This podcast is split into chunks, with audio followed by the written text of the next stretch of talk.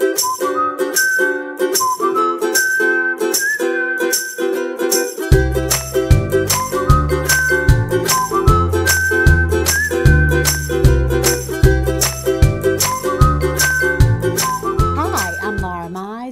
Pediatric speech language pathologist, and welcome to my podcast number 457 Expressive Language Milestones by 30 Months.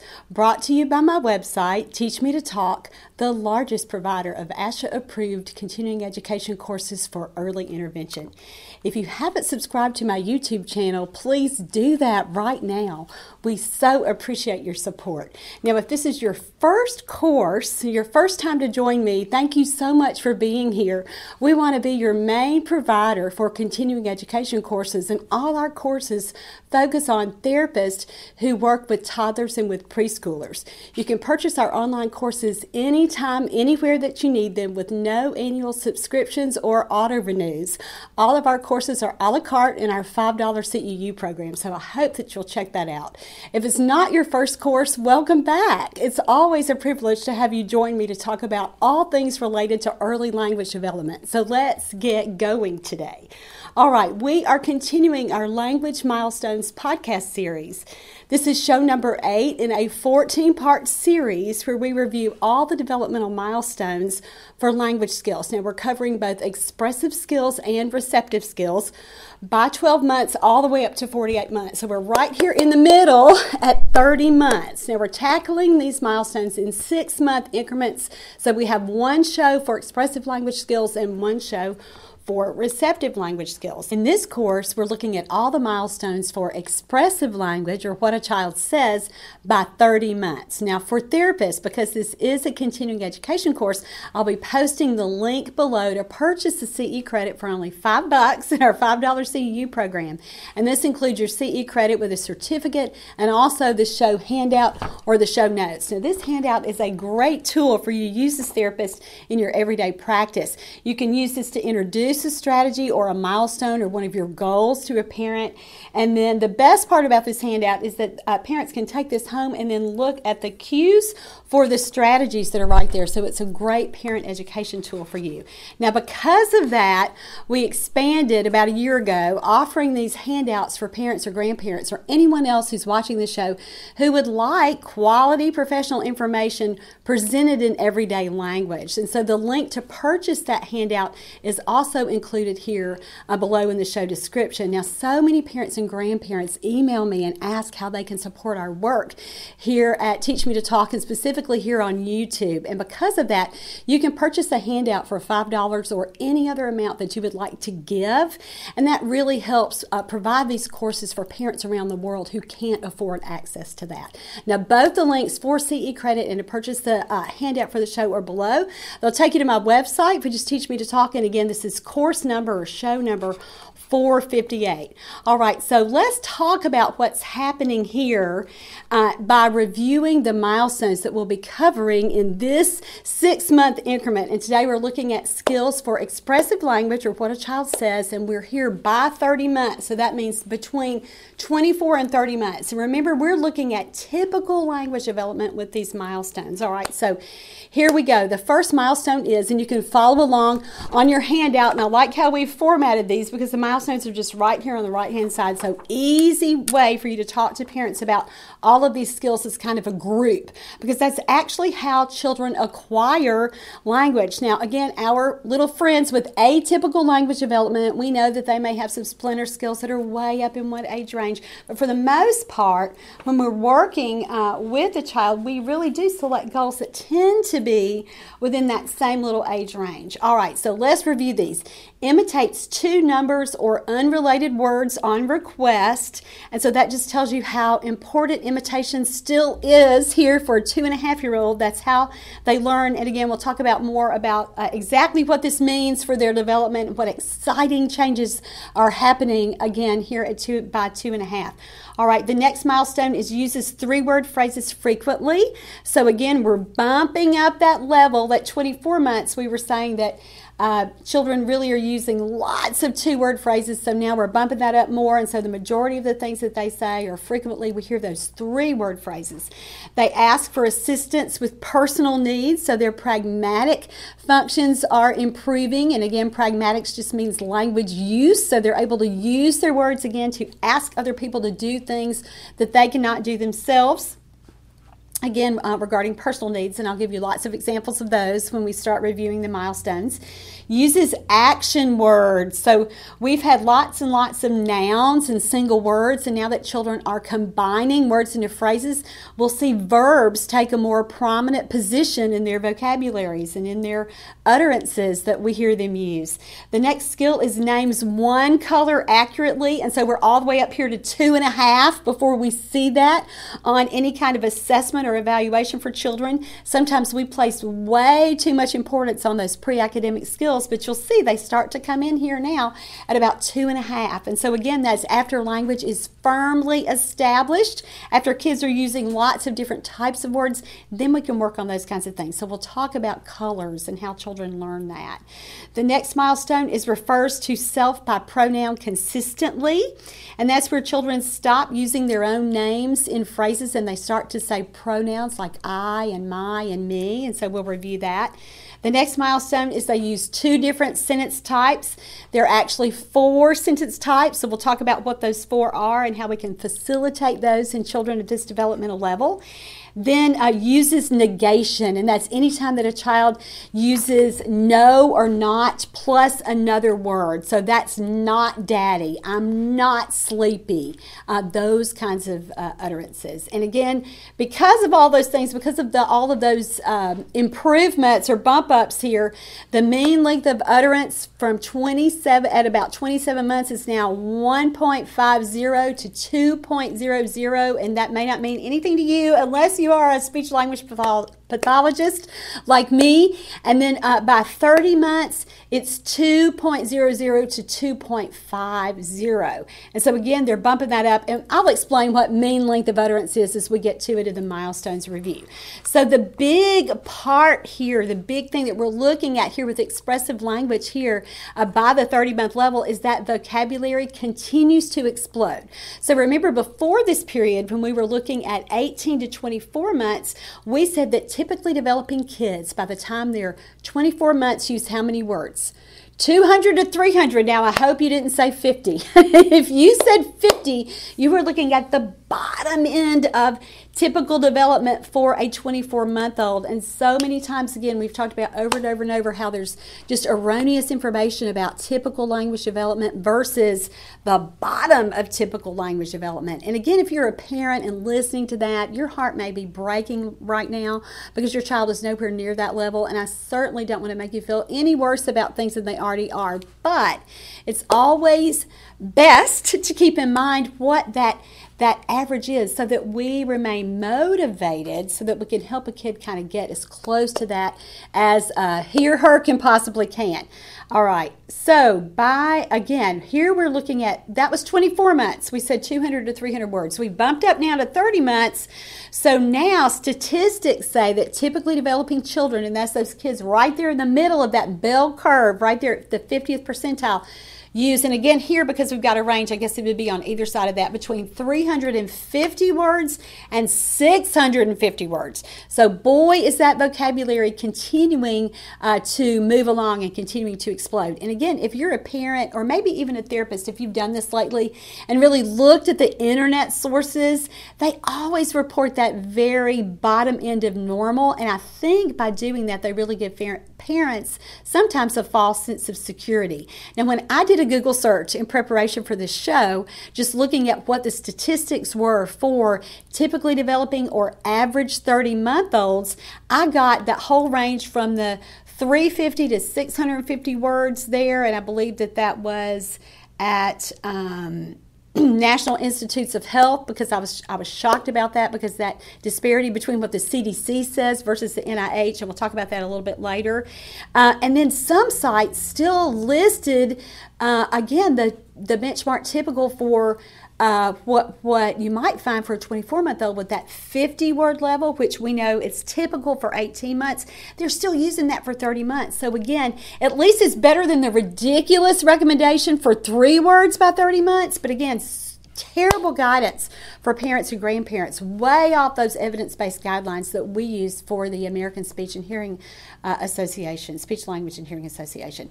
In our last show about expressive language development, which would have been course 455, we reviewed the top 11 strategies for teaching expressive language to toddlers. So today I want to add two more ex- evidence based strategies to your arsenal of strategies to use and share with families here at this age range. You're going to find them at the top of your handout. So let's just talk about what those are. Now, these strategies become to be are, are coming to be so effective for not only this developmental age range, but then throughout the preschool period. So the first one is this: whenever we teach a new goal, so whatever our goal is, we should try to keep that stable, but all the other words around that, all the other language facilitation that you're using, all of your other input should be variable. And so the research says that this serves to make that target even more stable. So it's the one feature that stays the same, but then we use lots and lots of variety. Now, up until this point, you have probably heard me preach what? Repetition, repetition, repetition, and that is still important. But after a child uh, gets past that 24 month level or past that two year old level, and here at two to two and a half, we also want to be sure that we are expanding the language that we use so that we can help a child continue with his vocabulary explosion. Uh, again, that, that continues to be the theme uh, throughout this uh, period of toddlerhood. Now, I've got the official piece of research that that is from, if you want to take a look at that uh, on the handout there. Now, the second, uh, oh, let's talk about this one more time. And let me give you some examples. So, the reason that we want to do this, even though it might be sort of, you, you might think, oh, why would you vary everything except your target there? Won't that be confusing for young children if you are constantly changing your other words? And again, that's why it works because it makes your goal the most stable part of what you're saying to a child. So let me give you some examples. So when you were teaching a skill that we're going to talk about today, so early pronoun usage, so a pronoun like I, when you're teaching that, you should use lots of different verbs so that the child focuses more on that pronoun I. So, what would you do? So, you might do an activity where you're having a character, or maybe even, you know, like a toy, or maybe even the child himself, and you're doing lots of different things. Say you're playing with a balloon. You could say, I throw, I hit, I kick, I catch, I I, you know, whatever with the balloon. So, what was your stable thing there? It was I, and you paired it with something new. And so, we can do it again. Let's let me give you another example. We can do it with uh, another goal that we're going to talk about, another milestone here, which would be using more action words, a whole uh, varied action words. So, what would you do for that? So, for this, when you're teaching that new action word, which you might again still teaches a single word then you change the noun that goes with it. So let's just take a, a, an action word like runs. So you might have a farm set. So what would you do? You would make what? The cow run and you would make the duck run and you would make the pig run and you would make the horse run. So you changed all of your nouns or your subjects for that and what remained the same? It was your new target for your new action word. So think about this. This is also a really helpful strategy when we are thinking about motor planning for our toddlers and preschoolers who've been diagnosed with apraxia or any other kind of uh, motoric issue, even if it's not at the, even if it's subclinical and not quite at the level that they can be officially diagnosed. We know that keeping part of that utterance stable is what would, or the same is what would help a child be able uh, to do that, produce that. So it's a super effective strategy even for language therapy. Now, the second strategy that I want to talk about here is called auditory bombardment. Now, if you've been around for a while like me, you've heard that term since you were in grad school. So, what is auditory bombardment? It's where a child just listens to you read a list of targets or goals. They're not required to say it or repeat it, they're just listening. And so that's great not only for uh, articulation, like we might traditionally think about this for kids. Let's say an Artic kid is with you working on a final K. They might just listen to you read a list of words. So you might sit there at the end. And when we did it back uh, in the 80s, when I went, uh, when I was an undergrad and early grad school, you know, we would have our children in headphones and they would uh, sit preschoolers and they would sit and just listen or color or do something while we read them a list of words. Now we might not do it. It might be a little bit more naturalistic uh, while we're doing that. But here with language application, it might be them listening to you as their therapist or a parent uh, read a book or flip through a little set of pictures, or they may even, an older preschooler might color a picture with his target uh, language words there. And again, sometimes we think about this as purely an Artic strategy, but we can think about it uh, as an additional helpful language strategy. And so I'll give you some examples of that as we go through. I forgot to mention one thing with the study that I reference here on the handout. The study was actually with some children who were a little bit older, but they found out that it was most helpful pardon me, to use auditory bombardment at the end of a session. And researchers say that it helps children consolidate their learning or their gains. So it's another strategy that you can pull from maybe another area of your practice that you haven't thought about before or tighten it up. Uh, but I'll give you more, some more examples when we talk about teaching action words uh, for this in a few minutes. Now let's pick up with our milestone list and start talking about these specific milestones. The first one is imitates two numbers or unrelated words on request. So the first skill on this milestone list is still related to imitation. And so, as I said in the intro, super, super important way for kids to still learn everything, including how to talk. And so, by two and a half, by 30 months here, a child's auditory processing or how he, he what he hears, how he processes those incoming words and what he hears, and his working memory. So now he can kind of hold it there, are improving so kids can imitate really, really well.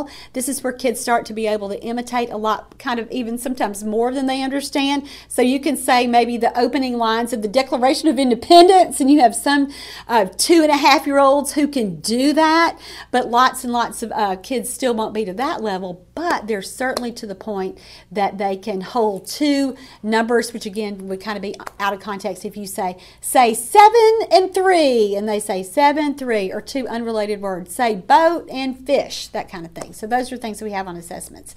And so, again, because their imitation skills have improved, that's uh, one of the reasons that we continue to get that big increase in vocabulary size. So, we hear lots and lots of new words, and that would include nouns. And so, certainly, we need to work on strategies to increase that variety, uh, even as we work on specifics. Here, I mentioned this in the intro, but I want to continue to talk about it throughout the show today. We have got to increase the complexity for words when we get kids here to this level. And remember, why can we, we know that we can do that? We can bump it up a little bit because their imitation is better, because their auditory processing is better, and their working memories are better. So this is when we bump them up a little bit with complexity. And I'll just say it again, like I like I say on almost every show, every course that I teach, imitation is the most important skill that we can teach any child who is nonverbal or minimally verbal. And we're going to continue to emphasize that here, even as we bump up that complexity.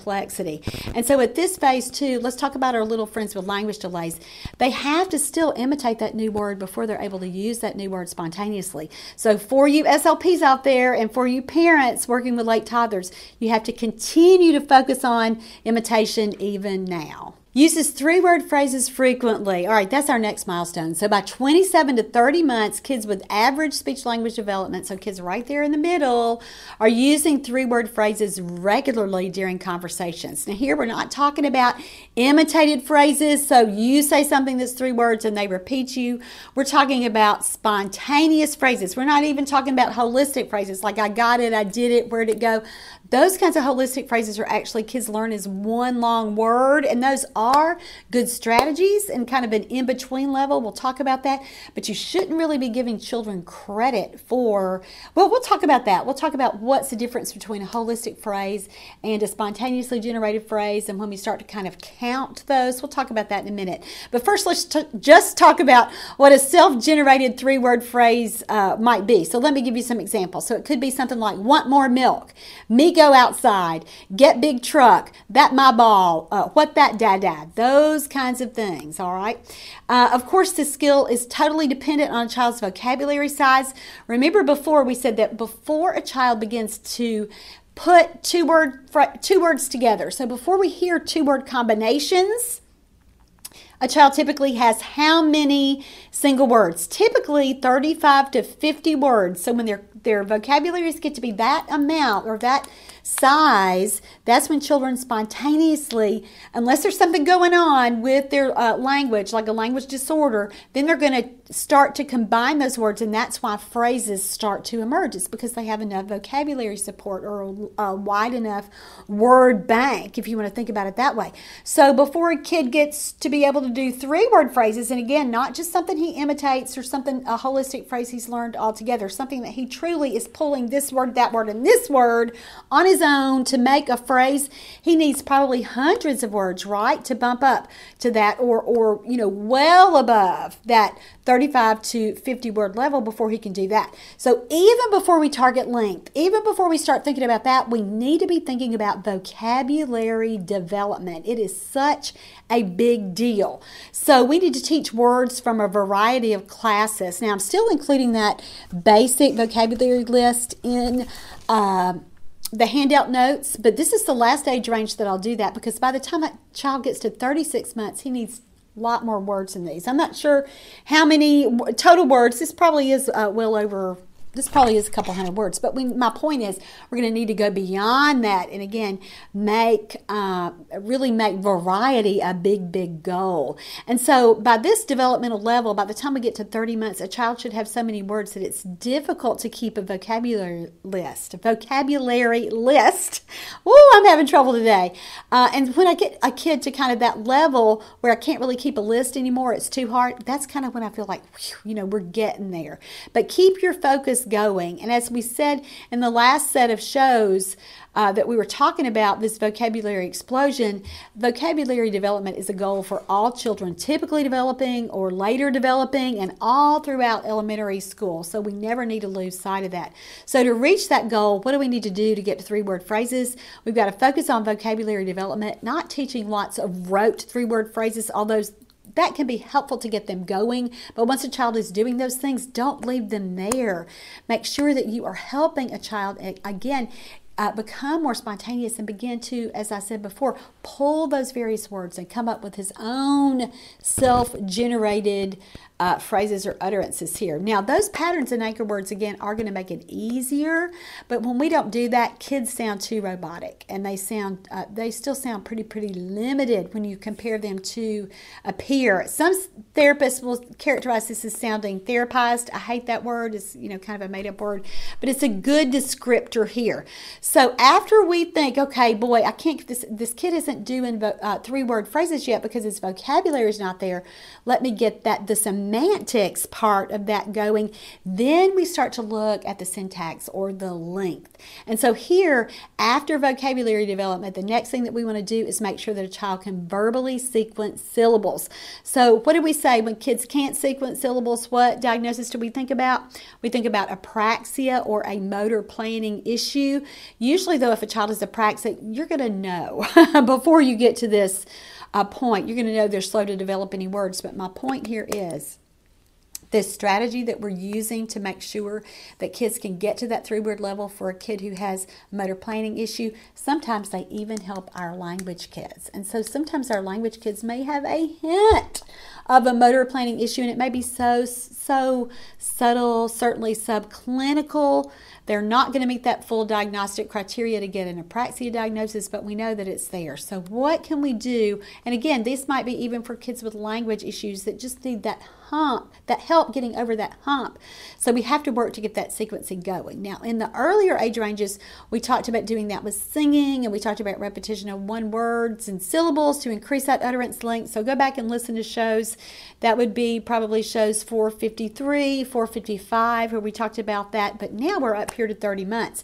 So kids here to be at this level, they've already gotten past the 24 month level, which was they, they were supposed to be doing. Uh, and, and again, as I'm saying this, I'm talking about our little, as I'm saying, supposed to be doing two word things. I'm talking about our little friends that we're kind of tracking. They're closer to three, but we know, hey, they're, I think they're at the 24 month level. And why? How do I justify that? It's because they're using two word phrases.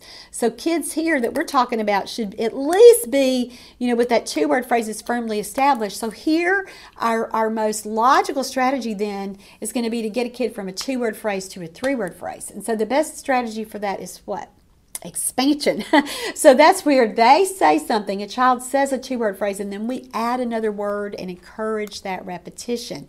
So it's much easier for kids when we do this, when we take what they're saying, and then we pull another word from their well established word. So, another word that they can already say, not a new word. So, another word they're already using, and we get that into a three word phrase. And again, we encourage that imitation. So, let me give you some examples. So, a child says, My dog. So, what are some things we could do to expand that phrase, my dog? Well, we could add what the dog is doing. So, we could add a verb, my dog barks or barking or wherever that child kind of is with verbs. He's probably not doing those endings yet, so you'll probably just hear my dog bark, right? No matter what word you model there. You could add a descriptor. So if he's barking, we might say, My dog is loud. And again, that auxiliary verb is probably not there yet. That begins for most children in the next little developmental period. Uh, but so my dog loud. You could add another kind of descriptor, you know, my black dog, if you want to go with the color there. It's finally developmentally appropriate to use a lot of color words and descriptors because kids can in- incorporate those kinds of words in their existing vocabularies and it not. Uh, again, they're not losing anything. They've got enough foundational vocabulary that colors now, again, are appropriate to add. Uh, so again, it depends on your options from existing words. You can make it easier, but vocabulary development should be a focus for new words uh, for all kids, like we talked about. Now, as you steadily march toward three-word phrases, you also need to pay attention to the number of syllables in the phrase, not just the word. So, if every word is multisyllabic, it might be too difficult. So, if a child is saying something like Mommy, yogurt, yummy. That's three words, but six syllables. You know, mommy, yogurt, yummy. So that's harder. So you may have to start with three sing, single syllable words like cargo down, want more milk, see my shoes, you know, those kinds of things. Let's mention another idea, idea here that's helpful. Uh, we talked about introducing holistic phrases to help a child get to that three word phrase use. So, phrases like we said that they learn is one long phrase, like I, di- I got it, I did it, where'd it go? I, oh, wow, you know, something again that would be three words instead of two. But I really caution you here not to consider those as true three word phrases. And why is that? Because they're not. Kids have learned those as one long word, but it does help us get that utterance length going. So, how do you tell the difference between a holistic phrase and when you can give a kid credit for using phrases versus, again, that holistic phrase? Well, when it's used, he's using those words in other novel, truly self generated phrases even if they're just changing one word of that holistic phrase. So if a kid routinely says, I got it, I got it, I got it, and then he start, suddenly starts to say, I got shoes, I got more, I got mine, he puts another word there in place of that pronoun it. He understands it. He's really learned how to use that. So that's now self generated, and you would count that. What about I did it? So I did it might become, he might change the middle word. I did it becomes I want it. I do it.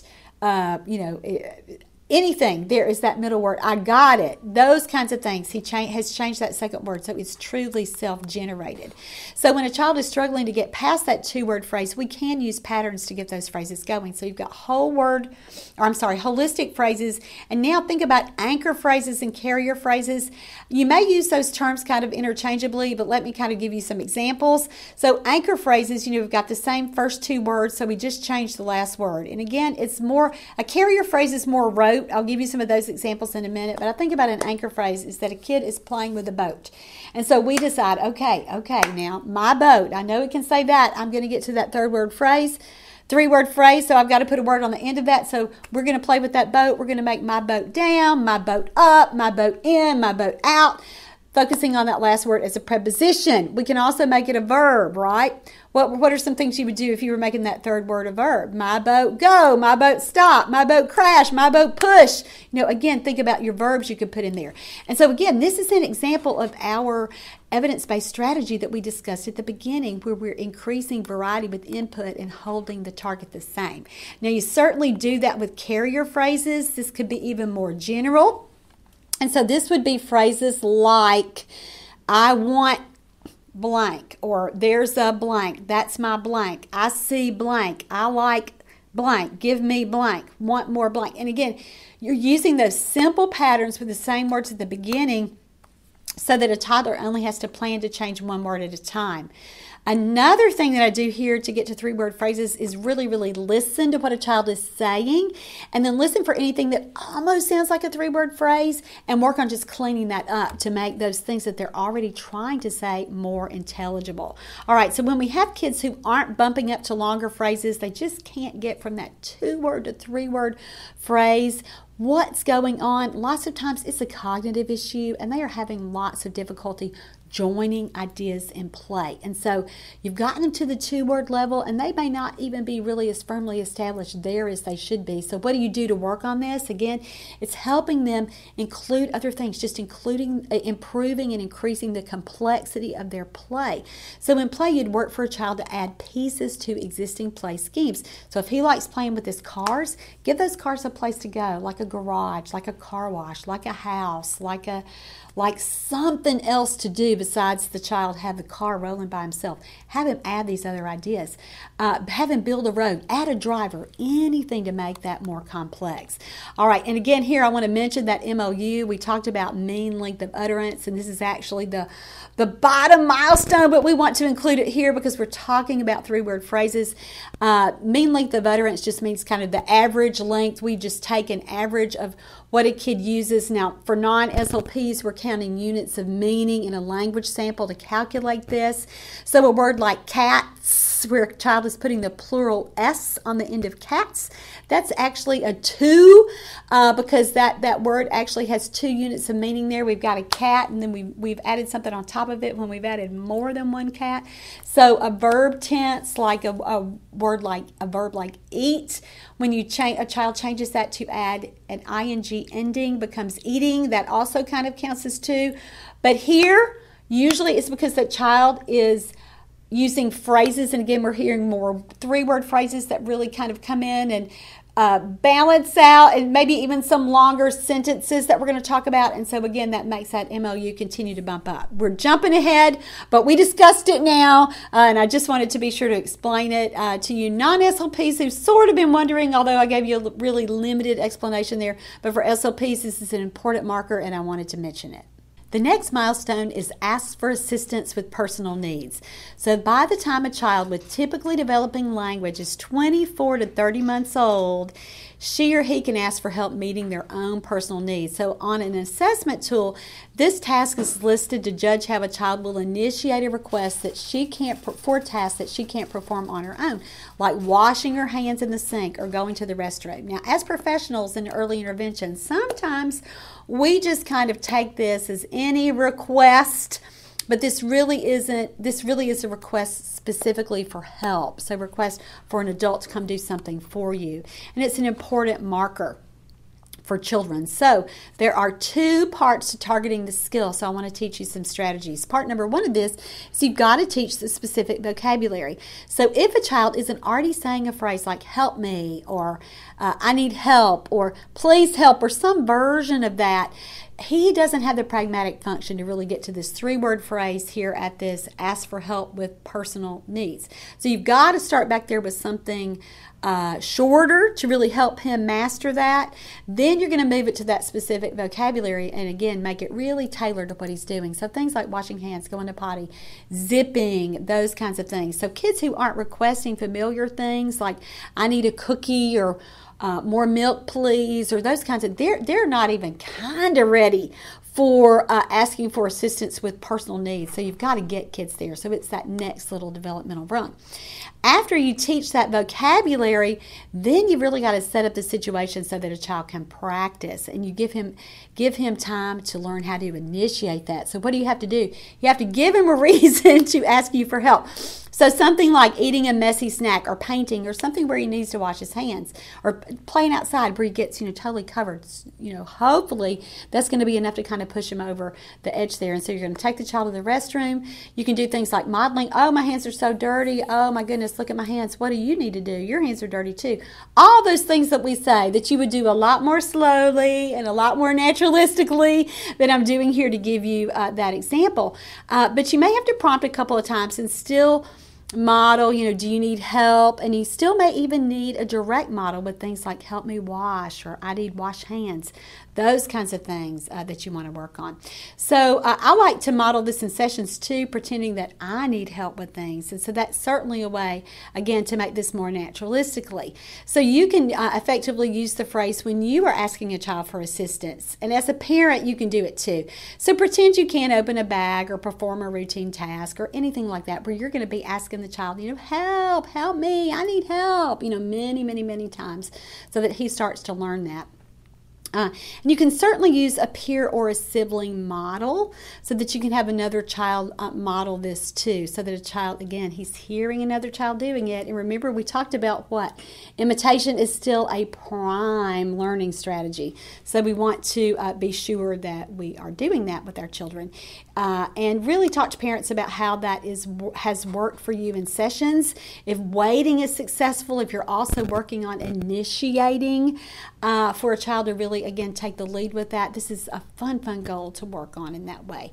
So encourage a parent to use this strategy at home. Now, this goal is perfect for the second evidence based strategy that we talked about today at the beginning of the podcast. Uh, if you look on your handout there, it's auditory bombardment. And remember, we said this is just where a kid is going to listen to this, to the uh, the goal or the milestone over and over and over. And so here, your idea might be, and remember, you're not having the child say it here, you're just having the child listen. And so, end of the session was the best timing so that a child could consolidate learning. So, find a book or make a little book that has something about personal needs. For a mom, she could take pictures of her child doing lots of things kind of within this realm washing his hands, going to the potty, asking for help, getting his coat on or off, or whatever a child, you know, talk to a mom about, you know, whatever a child might need help with or whatever he's already sort of trying to ask for help with. And see, mom might uh, even have him on her phone there, you know, pop him in a little album on the phone and just scroll through pictures on her phone with her child and practice that. She's going to do that anyway. so we might as well get some speech or language practice with that, right? And so, uh, great idea to do that. You can certainly put personal needs those little uh, personal questions so that a child is getting lots of exposure to that milestone. The next milestone is uses action words. Now, the age for using action words is listed differently when we're looking at different assessment tools, but I really like to think about this as being firmly established here by 30 months. So by this time or by this developmental level, remember we might have a four year old who we think is at the 30 month developmental level, but by this time we need to be hearing lots and lots of verbs. Now, as we talked about in the previous show in 456, so the other kind of partner show here for receptive language at this age range, and we talked about that in that show. I love teaching verbs, so I'm just not going to repeat myself a lot with this show, but I want to give you some more specific examples. So let's talk about first some general recommendations for teaching verbs. Even though we have kids up here at this phrase level, and they're talking now predominantly in three word phrases frequently, they're probably even using some longer utterance sometimes we still want to pull back teaching new verbs to that single word level. Now, for verbs, our instinct will just to be saying something like, you know, what's he doing? What's she doing? What's the mommy doing? Which again, that is how we teach it, but at the same time, it does not always work with our friends with language delays. You've got to teach verbs just like you do nouns, one new word at a time, and with lots and lots of context. Uh, so let's talk about this continuum for how we can teach a child to say more verbs. And we can apply this to any goal, but let's talk about it specifically for verbs, and then I want you to be able to generalize it. So first, we're going to what? We're going to teach the word receptively. So when we have a new uh, uh, a new word, a new verb that we're teaching a child, we have to make sure that he understands it or he comprehends it first before we expect him to say it. After that, we can begin to target that word expressively. Now, remember what we know from evidence based practice. For toddlers, we teach words primarily in three different contexts in everyday routines. So, things that their moms and dads do with them all day long, every day. Things they eat breakfast, they take, you know, they take a bath, they get dressed, they eat lunch, they take a nap blah, blah, blah, blah, blah. All those things that we always consider on our IFSPs, those things that they do day in and day out. We know that we can teach words expressively in that context, and it's really powerful. The next things we know that we can do are specific experiences designed to elicit or facilitate that word. So this is going to be what? Therapy. These are the things that we're doing week in and week out, session after session, to really, again, work on the goals that we're working toward. We're not willy nilly, we're not just saying any old word will do which it will, but at the same time, we're really, really laser focused on what our goals are. So, specific play routines with toys that are uh, somewhat, if not completely adult directed or led, they're at least facilitated by the adult so that we get to that word. And then finally, what? Early literacy activities. So, reading books together with an adult. So, let's talk about how we can use that evidence based practice to inspire us to teach action words more effectively. So, again, we said the first piece of that was what? It's with the receptive language component. So remember that before any child can use a word or say a new action word, he's first got to what? Understand that word. So some kids do seem to be able to uh, say the word before they can understand it. And I'm thinking about our little friends with autism. But for most kids, we do need to see that evidence that they can understand what it means, certainly before they're going to say it and then use it correctly, spontaneously. So, the best way to be sure a child understands a word is what? It's that he follows a direction with it, or that he, again, in some way indicates, even without talking, that he understands what that word means. So even as we're teaching new action words, we have a fair amount of receptive language training to do too. So if we notice that a child isn't using very many action words, instead of thinking, oh, this is purely an expressive goal, start by having him follow lots of different directions during play. And so for verbs, for action words, we might give him a bus set with people, and we're just going to see how many different action words or verbs we can get him to do with that set. And so we can certainly start real simple. You know, make your make your man walk. You know, make him run run, make him sit down, make him climb the stairs, make him jump, make him, you know, get on the bus, get off the bus, make him sing any kind of verb, especially the familiar ones, and then we might move on to ones that are more, a little bit more specific. Make him drive the bus. Can he push the bus? Make him open the door. Again, making it kind of taking it up to that uh, next little level. So if you don't, if you're thinking, boy, I'm just at a loss with that, particularly if you're a parent and you don't do this all the time like therapists do, use your handout. Take a look at the action word list here on the third page of your handout, and uh, use that as your cheat sheet as you are working on that. So after um, you've done that, again, you're going to have the child uh, at the very beginning start to really imitate those action words. And that's where we move to that expressive uh, level there with lots of repetition linked to that action word. My man walks. What's he doing? Walk, walk, walk, walk, walk. My man's climbing up the stairs. What's he doing? Climb, climb, climb, climb. And again, I'm being purposefully repetitive here.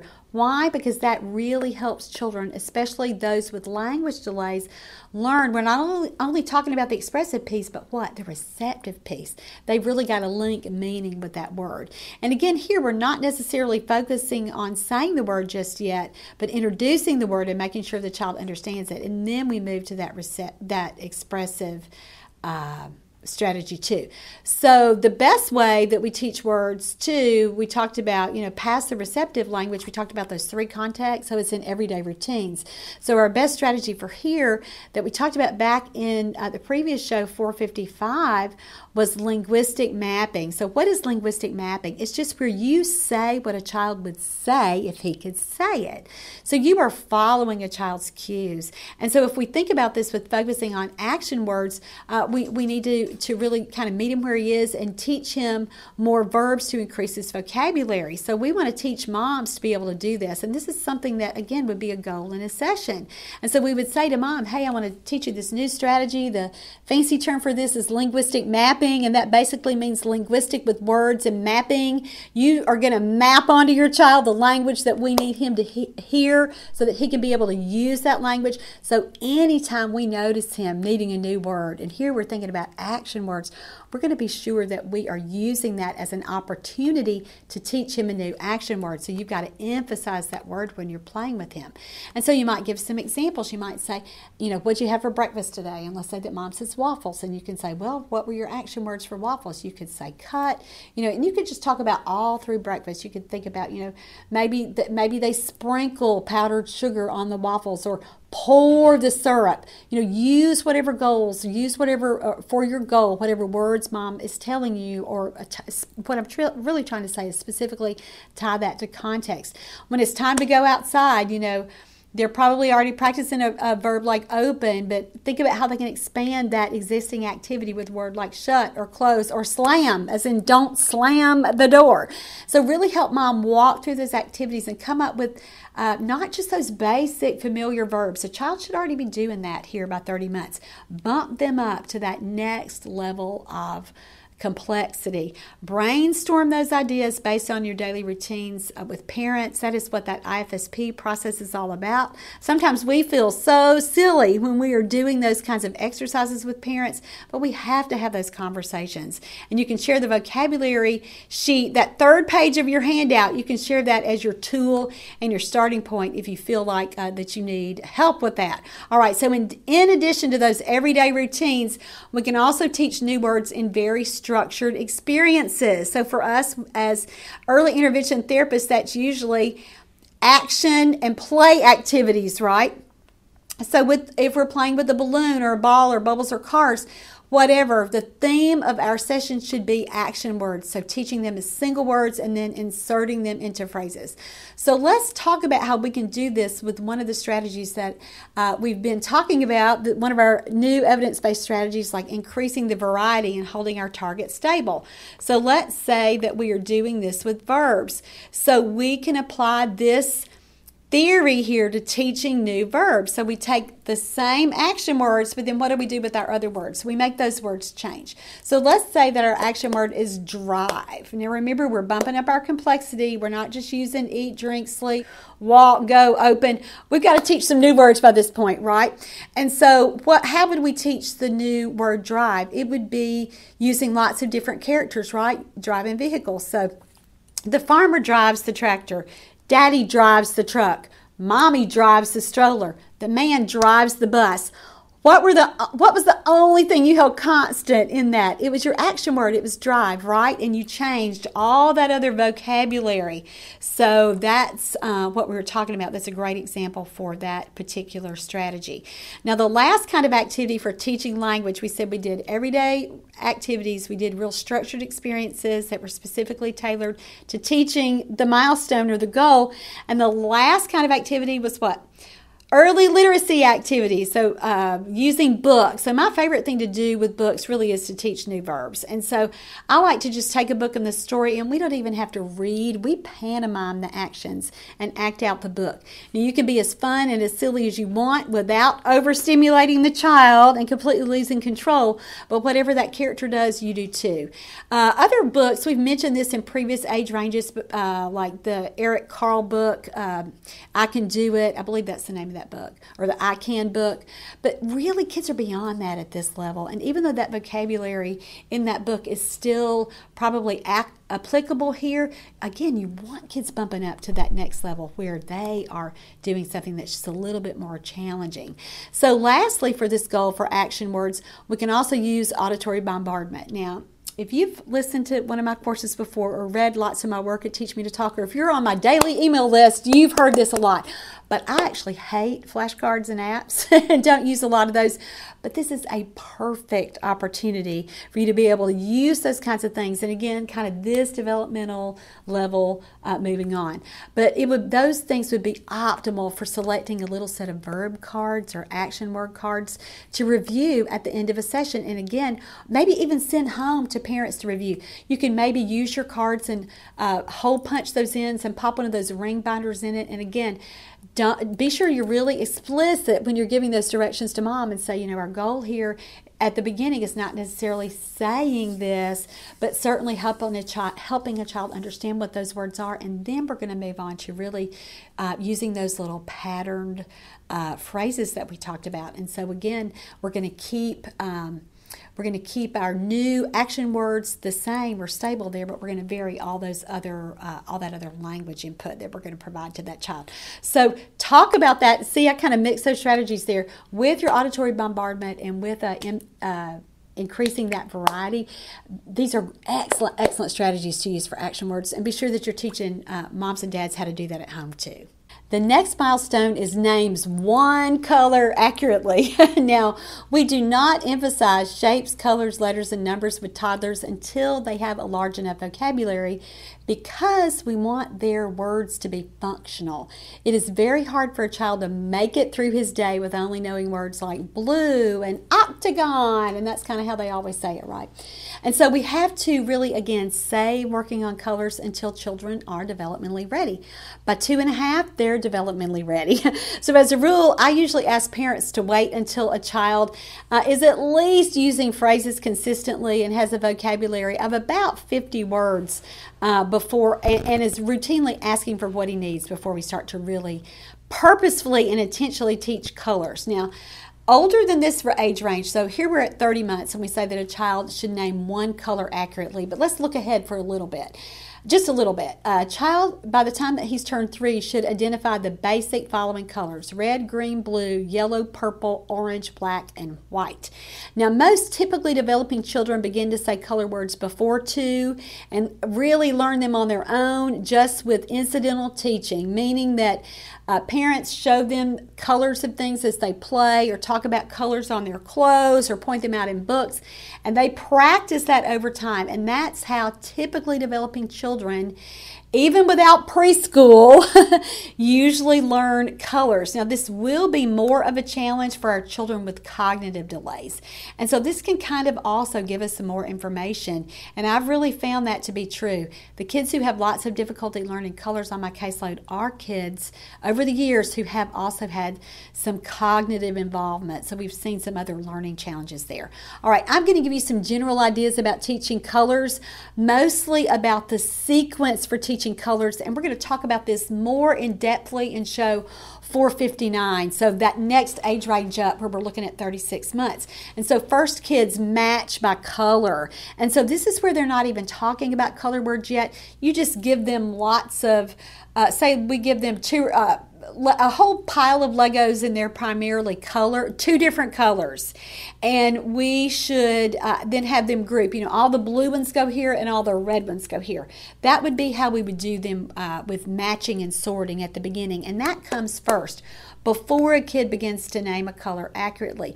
Then kids begin to identify colors receptively, and that would be where we would say, find all the blue ones, and they can, again, they're really accurate, you know, with the, just that one color. Then, after kids learn colors receptively, and again, this would be more than one color. I was specifically talking about what we are addressing here at this age range. But here, um, this would be again where kids start to name colors, and this is the first step in that expressive skill development with colors, and it would be where they just name one color accurately. And this at the beginning is, is generally when they see a blue block or a blue car or whatever their color happens to be green or yellow or whatever their little color is, where they see that color and they name it, or you say, What color is that? and they get that one right. But more often than not, kids may be struggling with that at this developmental age because that's what they're learning. There will be lots of trial and error. They may not name any other colors, just his favorite color, and that usually will change by the time they're 30 months. All right, some more ideas. You can play some matching games here. And again, we're trying to really help kids become aware of color and those differences. I like to use, and I've shared this example a lot, my favorite matching game is just gift bows that you would use maybe for Christmas presents or birthday presents, just those bows, and then match them to uh, poster board or construction paper. You can do it with balls from the ball pit. You can do it with uh, Legos, anything that would be primarily one color. A relay game is a really fun way to set this up for toddlers too, particularly if you're working for three and four year olds who have bigger bodies, but they're still developmentally here at this age range and they're still really having to learn how to match colors. So, where you set up your colors on one side of the room and you have your objects back there with you with the child at the starting point and they just get the, red whatever and then they go match it to the red paper and then they come back and get the blue whatever and then match it to the blue paper. Super super uh, fun way to do it. You can certainly do that with lots of different kinds of materials. That's just a good example that has really really worked for me. Over the years you can involve uh, siblings with that. Just just a great way. And again you're teaching those colors there. And you may have to back up with lots of our little friends with cognitive delays and cognitive learning uh, challenges there and teach that one color at a time. Certainly, parents need to be involved with this with lots and lots of labeling at home uh, in everyday routines with tons of repetition. And that's uh, certainly any preschool teacher who uh, has worked for more than one year has lots of ideas for teaching colors. So, we certainly want to involve uh, all of a child's team as we work toward that goal. The next goal is refers to self by pronoun consistently. Now, by this stage, kids drop using their own names in phrases as they talk about themselves. So instead of saying something like Logan Choo Choo, they now start to say my choo choo or Emmy's shoes or Emmy Emmy wants cracker. Now they say I want a cracker. So like we've said now a couple of times in this series, when a child has lots of difficulty with learning pronouns, what they mean, and then certainly with pronoun usage, with saying lots of pronouns, we do begin to suspect a language disorder rather than a delay.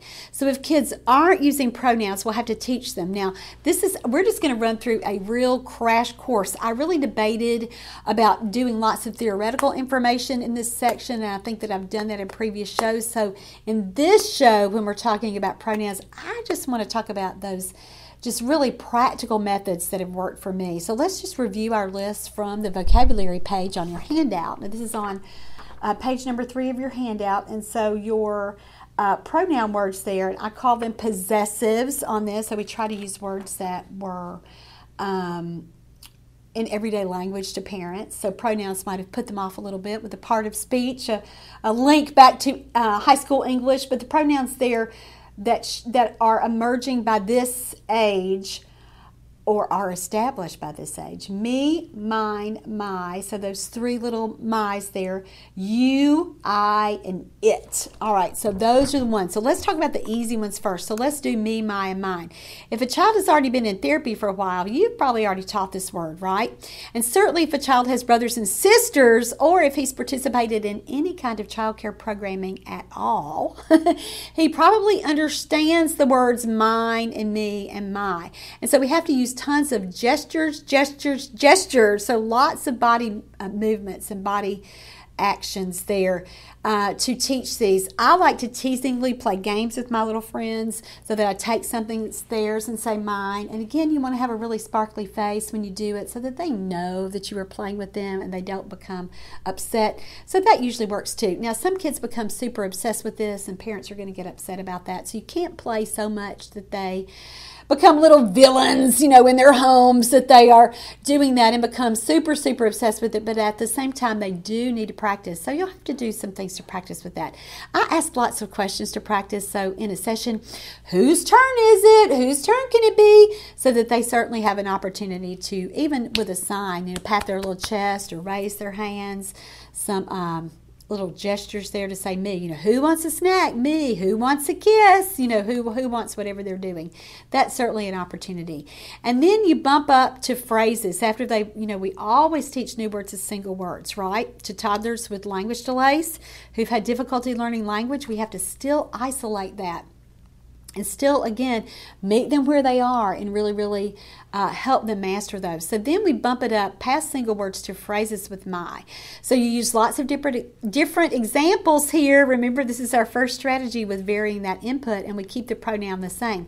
So in one session you know my car my shoe my bus my hair my cookie my cracker my balloon my bubble my chair you know, it, you keep that going where you label my, my, my, my, my, or I, I, I, I, I, you know, I jump, I kick, I fall, I run, I do it, I give it to you, you know, I see, you know, all everything that you're going to do, then your primary primary model those sessions would be I or whatever your pronoun is. And so remember your goal what you're doing with that is you are increasing your variety because the target word is emphasized because the kids focus on the word that's most stable. So let me also teach you a little song that's been super effective for me in teaching pronouns and this is not an original song. This is from Nancy Swigert with the Early Intervention Kit. It's a really old book. Uh, but these are for teaching the pronouns I and you, and I've sung this song for years and years since this. It's to the tune of Are You Sleeping? So um, I, you sing it like this. You know, I see Jonathan, I see Jonathan, yes, I do, yes, I do. I see Jonathan, I see Jonathan, yes, I do, yes, I do. Now, if you're doing gestures, you can even really point to your eye or I here. I still use I for I because of that little uh, play on words there. That drives some therapists crazy. They hate that, but it really, really works with two and three year olds, so I still use it. You can also do it if you're working on you. Sing this with the word you. you know, so and I I talk about the binocular song and act like we're you know, have our binoculars here for a child that would really understand that. And certainly they probably, you know, would at this age range by 30 months. And so, you know, you're singing, I see you, I see you, yes, I do, yes, I do, I see you, I see you, yes, I do. Yes, I do. And again, you can use those gestures with that for, you know, I see you, I see you. And that might even be more effective for some kids than the little binocular trick. Uh, so to teach you, Another thing I do is frequently tease a child in therapy, and I say, I'm not going to do it. You do it. You, you, you. And that works so well. Kids will start to use that immediately. Moms come and say, Oh, I wish you had never taught her that. She wants me to do everything. She's constantly saying you, you, you. But again, you know, a child has generalized and really understands that word when they start uh, to do that. And so, uh, certainly when a child is talking in longer phrases, we can teach early pronoun use just in the context of commenting. And remember that we always want to try to teach different pragmatic functions. And for those of you who are not SLPs, pragmatic uh, means language use. So you know, we comment, we label, we request, we respond, we initiate, we have greetings and closures. So we want to be sure that we're practicing pronouns or verbs or any other milestone that we've talked about on this show in the context of commenting. So for pronouns, we could target this during play when we have similar items and we might just do a whole little uh, play routine where we talk about what we're going to pick to play. You know, I pick a car. What will you pick? You picked a truck. You picked a boat. I pick. I pick the motorcycle. And again, that's what we're doing here. We're, we're really emphasizing our um, uh, our targets with our pronouns by keeping that stable and keeping uh, our other input varied. All right. Um, what if those things aren't effective? What else should we do? What's that next little strategy up? Well, you could continue to use names with the pronoun to help cue the pronoun. And for lots of kids, you may even start to do this at the beginning. You'll just know how much a child is struggling and how you know, based on how well you know that child on prior history, as to whether uh, you're going to need uh, more cueing, more uh, heavier handed strategies, or more, more assistance versus less assistance. So uh, let's talk about two uh, well, let's talk about this and then we'll, we'll talk about that other point. Uh, so, we continue to use names to help a child cue the pronoun. So, we might say, I, Laura, want a drink. Or Laura says, I want more chips. And so, again, we're providing that referent there. Children with receptive language delays, auditory processing issues, and echolalia, and certainly our little guys with autism may struggle to master pronouns for a while. So, for those kids that we know, gosh, there's an identified receptive language delay here. I suspect that she has auditory processing issues, and we're going to talk about that a little bit more in the next show with how, how kids really look at 36 months when they have receptive language delays that are still lingering, or uh, I guess we would say uh, those auditory processing issues too, kind of they're the same kind of issue. Uh, for or look like that in toddlerhood. We're going to talk about what that looks like at 36 months in show number 458. But those kids, when we know that, we, we may use names for a while as we're teaching those pronouns to really help a child learn uh, to effectively link those. And we certainly uh, will, will uh, let's talk about kids with autism and how much difficulty they may have learning pronouns. So, this is especially true for our little friends who are autistic or who are those uh, gestalt processors. They process everything as one long word. But these kids, it is necessary to model the pronoun as the child should say it to reduce that confusion and increase the likelihood that he learns and uses the correct form from the beginning. So, pronoun reversal becomes a really big issue. And again, this can really mark a child who every child at the beginning will make some will make some errors. And every child who's two is going to learn, you know, have to learn how, you know, when they say hold me versus hold you. You know, we would say to a child, Do you want me to hold you? And the child would say, Yes. He wouldn't say hold you, he would say what? He would say hold me. And so that pronoun reversal is really, really hard. And again, for lots of our little friends with language disorders versus language delays.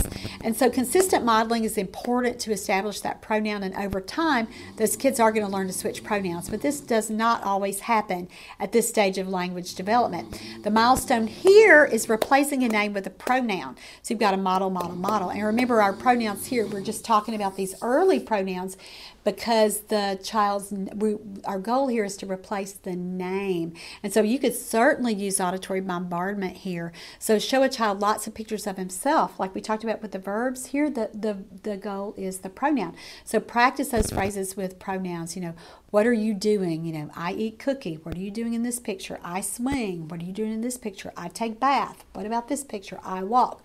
So certainly another great way uh, to practice. And actually, that's where he's doing expressive with auditory bombardment. Remember, he wouldn't necessarily be talking or he wouldn't be talking at all. The mom would be doing that. So I want to be sure that you don't make that same error that I just made there. So uh, again, great way to work on that with auditory bombardment where he just listens to his mom tell him and use that correct pronoun there. All right. The next milestone is uses two sentence types. So by the time a child is two and a half and has typically developing language, he's using at least two different sentence types. So let's talk about this for a minute. Sentences, and here we're talking we're not talking about just word combinations, we're talking about sentences. So sentences at a minimum require a subject and a verb. And so this would be different than a word combination like uh, Dada's hat or uh, my shoe or more juice. Those those combinations are fantastic, but they're not really a sentence because they don't have that component of a subject and a verb. So that's what we have to think about here. So in English, there are four types of sentences declarative, exclamatory, imperative, and interrogative. And so these are going to be on your handout so you can take uh, a look at uh, this information there. All right, so let's talk about what each of these uh, kinds of sentences are, and let me give you some, some definitions here. So, declarative. What's a declarative sentence? A declarative makes a statement, provides a fact, offers an explanation, or conveys information. It's the most common type of sentence in English. So, for toddlers, this would be where a baby, again, a, a, a toddler is making, uh, making just making a comment, making a statement. So, uh, if he's looking at a baby, he might, uh, or even a picture of a baby in a book, he might say baby cry or baby crying, or talking about himself. You know, what did you do? I go down. You know, even if he's using incorrect grammar there, or that one is blue. And again, immature grammar is okay at this point. We're just looking for uh, the sentence structure here. So the goal for declarative sentences is just to have a subject and a verb. And again, because kids are primarily uh, because they primarily use nouns, this this goal has been hard until they start using phrases. You know, here at this developmental level and in the previous one, between 18 and 24 months. So here, declarative uh, sentences, they certainly should have mastered that type of sentence. So, to work on declarative sentences, we know that we're just going to emphasize people and characters as the subjects. And then we're going to add a verb, which is something that we've talked a lot about here uh, in this course. So we piggyback with that previous goal for that. So we get those two words first for declarative sentences, a subject and a verb, and then we add other words to build on that to increase our phrases. But those were declarative sentences. Let's move on to the next type, which is exclamatory. What's an exclamatory sentence? It's a statement that expresses strong emotion. And so if we were seeing this in print, this would typically be with a sentence ending with what? An exclamation point. So here we've got to remember the subject plus the verb. So a kid saying something like, wow, is that an exclamatory sentence? It's an exclamatory word, but it's not an exclamatory sentence. Why? Because it doesn't have a subject and a verb. So, an exclamatory sentence would be something like, It's so big, or I see Santa, or uh, Wow. Um, you know, putting putting something after that word. So wow, uh, uh, I love it. You know, again, something that that would be exclaimed that a child would have uh, emotion like that. All right, so that was the second kind of sentence. The third one is imperative. So that's a sentence that expresses a direct command, request, invitation, warning, or instruction. So these are the commands and the request. And so certainly we see children making lots and lots of imperatives here. So I want juice. You do it. Give me more. Get my drink. Put that back. Those kinds of sentences. And we certainly hear that with toddlers. And the last kind is uh, interrogative, and this is where a child asks a question. This can be a direct question or an indirect question. And so it can begin with a WH question or be without a WH question. And so a kid might even use the rise in prosody, which we'll talk about in a minute. Let me give you these examples and then we'll talk about how this applies to our age range. So, um, well, let's just walk through that. So, first, we're going to hear questions just where kids use a single word or a prosody rise, like saying cookie. So, instead of saying, Can I have a cookie or will you give me a cookie, please? They're just going to use that one word because that's the level that they're at. And that usually uh, occurs uh, between 12 months and 24 months. So, something like cookie, or it might be daddy home. And so, again, you're going to hear that prosody rise, that intonation go up they're not really using a question word. They're not inverting, you know, it, that is yet instead of daddy is home, is daddy home. Not inverting that yet, can't do that yet. That hasn't emerged. So all they do is stick the question mark on the end, and they do that with that rise in their uh, tone of voice at the end. Next, they're going to ask uh, questions like, Can I go? And so, again, really basic yes, or can I? That's kind of a question. Can I? Can I? That you'll hear a lot of kids do. They may use tag questions uh, where they're asking, you know, shoes or boots, like which one should I wear? And uh, toward the end of this age range, uh, more about 36 months, they're going to begin with auxiliary verbs. So, is that mine or do you have it? And so, again, all we're thinking about about 30 months here, a child should be using a prosody rise. You know, what's that? Where to go? Um, or, or, those holistic questions like that. And so then they're going to, uh, one step beyond this, really beyond this 30 month level, but they do start to use some early WH questions. So, like we said, what's that's kind of the holistic phrase, but they start to ask things like, where passy? And so they make something really, really specific there on the end. We'll talk about questions a lot more in the next show about 36 months because we'll start to hear a lot between 30 months and 36 months. So, look for that in show 459. All right, so let's quickly review a couple of strategies for teaching a child to. Um, ask questions, and we talked about it more here. Let's see. We've talked about that a little bit more, um, but let, us just review it one more time here. So first, the question form. We're going to get that rise in prosody. So what do we do for that? I, I, tell you what I do is I use a lot of body movements here. So as I'm doing that, I'm I'm using my facial expressions, I'm doing my body, you know, holding my body a little bit up. And again, sometimes you're even pointing up. When you have kids that speak in those monotone voices, we think about where they're real choppy and robotic. Our little our friends with apraxia, and we know that apraxia and autism are so closely linked. Uh, you know, 63% of kids with autism also have an apraxia diagnosis, and that might be the reason that they're not talking. And so, again, sometimes we have to really train uh, these vocal things, even uh, you think about it, even more ABA like, where it's so specific and so structured, and we're even kind of reinforcing that uh, rise in intonation. So, just exaggerate your prosody, use a facial expression, or even a gesture. Certainly, for that next little round of questions, you know, what's that or where'd it go? I always use gestures. You know, my hands, I can't even say where without my hands popping out, right? and I teach that little where, where song pretty early.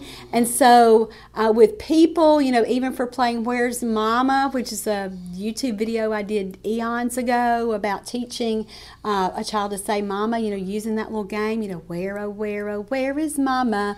Where, oh, where, oh, where is mama?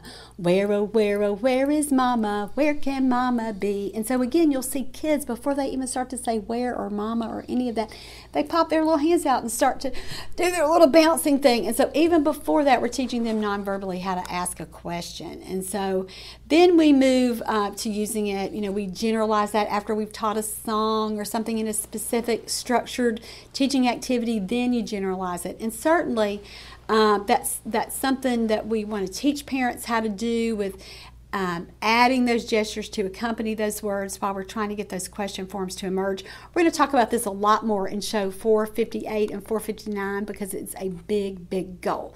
So that was the milestone for using two different sentence types. Boy, we covered a lot of information. Make sure that you are modeling or targeting all four types as therapists. Take a look at the ones missing, but focus on those. You know, it's just a facilitative strategy because what did we say the milestone is? Remember, the goal here is for what? For two types at this age level. You'll see all four types come into play before 36 months, but certainly here at 30 months, we're just looking for two kinds of sentence types. The next milestone is uses negation. Now, sources again vary for when negation emerges in a toddler with typically developing language skills, but lots cite that a child uses negation by 30 months.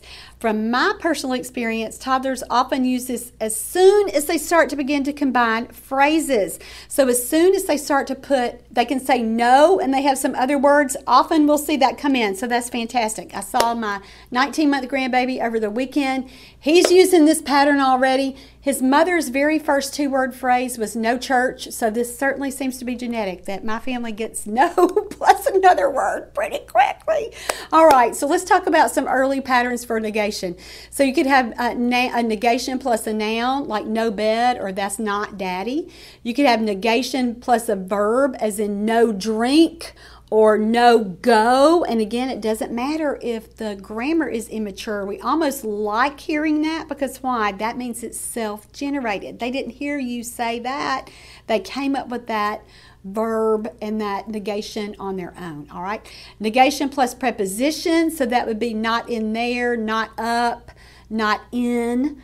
Uh, negation plus a descriptive, so something like not yummy. if you're telling them, oh, this is yummy, and they say not yummy or no yummy. Later forms of negation, after we see children reach 36 months and beyond, that 36 months to 48 months, they'll start to even use some contractions where they'll start to say words like don't and can't, where they're combining uh, do plus not or can plus not. So combining a verb there. All right, so to teach negation, what do you do? You model an appropriate phrase when a child refuses an activity. That's going to happen, right? So, really use this. So, shake your head and say, no, whatever. And again, we always want to model something that a child uh, would imitate so that he would be able to start to use that on his own. You can try something like, I don't like it, I don't want it, that kind of thing. But really, here for negation, using the no or not plus another word is what we're going to do. So I like to honor no whatever you know whatever they're saying their phrases during therapy as much as I reasonably can. Power struggles are not fun for anybody and I don't want a kid always feeling like he can't ever choose what we're going to do. So if a kid if we're working on negation, I mean it would be fantastic for him to refuse what 15 activities in a row, right? because he's saying no bubbles, no cars, no Batman, no kitchen, no snack, whatever. You get my point there.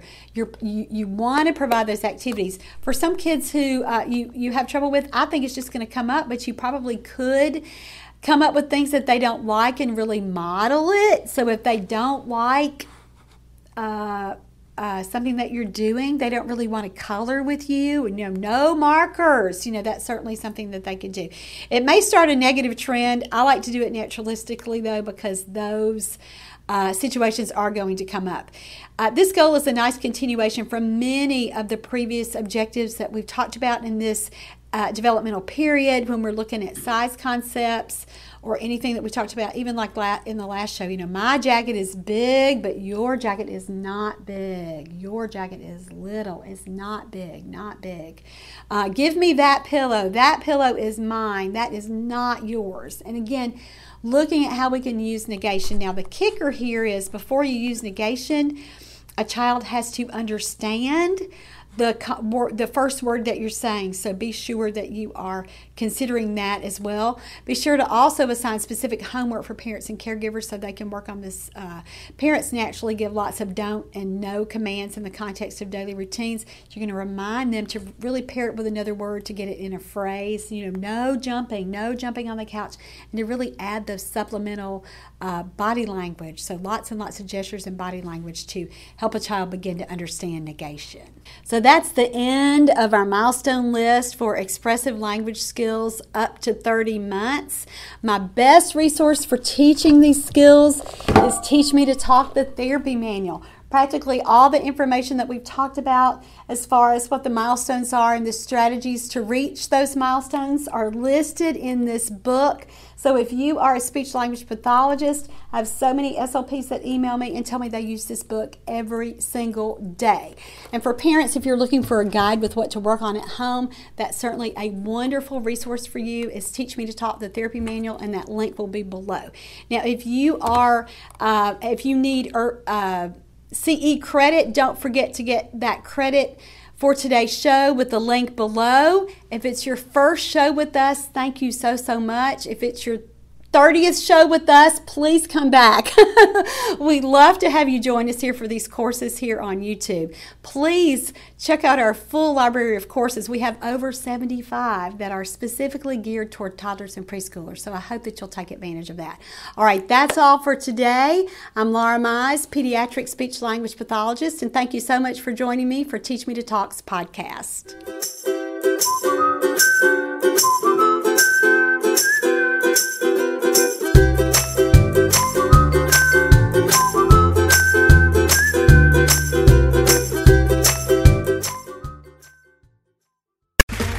Okay, round two. Name something that's not boring. A laundry? Ooh, a book club. Computer solitaire, huh? Ah, oh, sorry, we were looking for Chumba Casino. That's right. ChumbaCasino.com has over 100 casino style games. Join today and play for free for your chance to redeem some serious prizes. ChumbaCasino.com. No purchase necessary. Full prohibited by law. 18 plus terms and conditions apply. See website for details.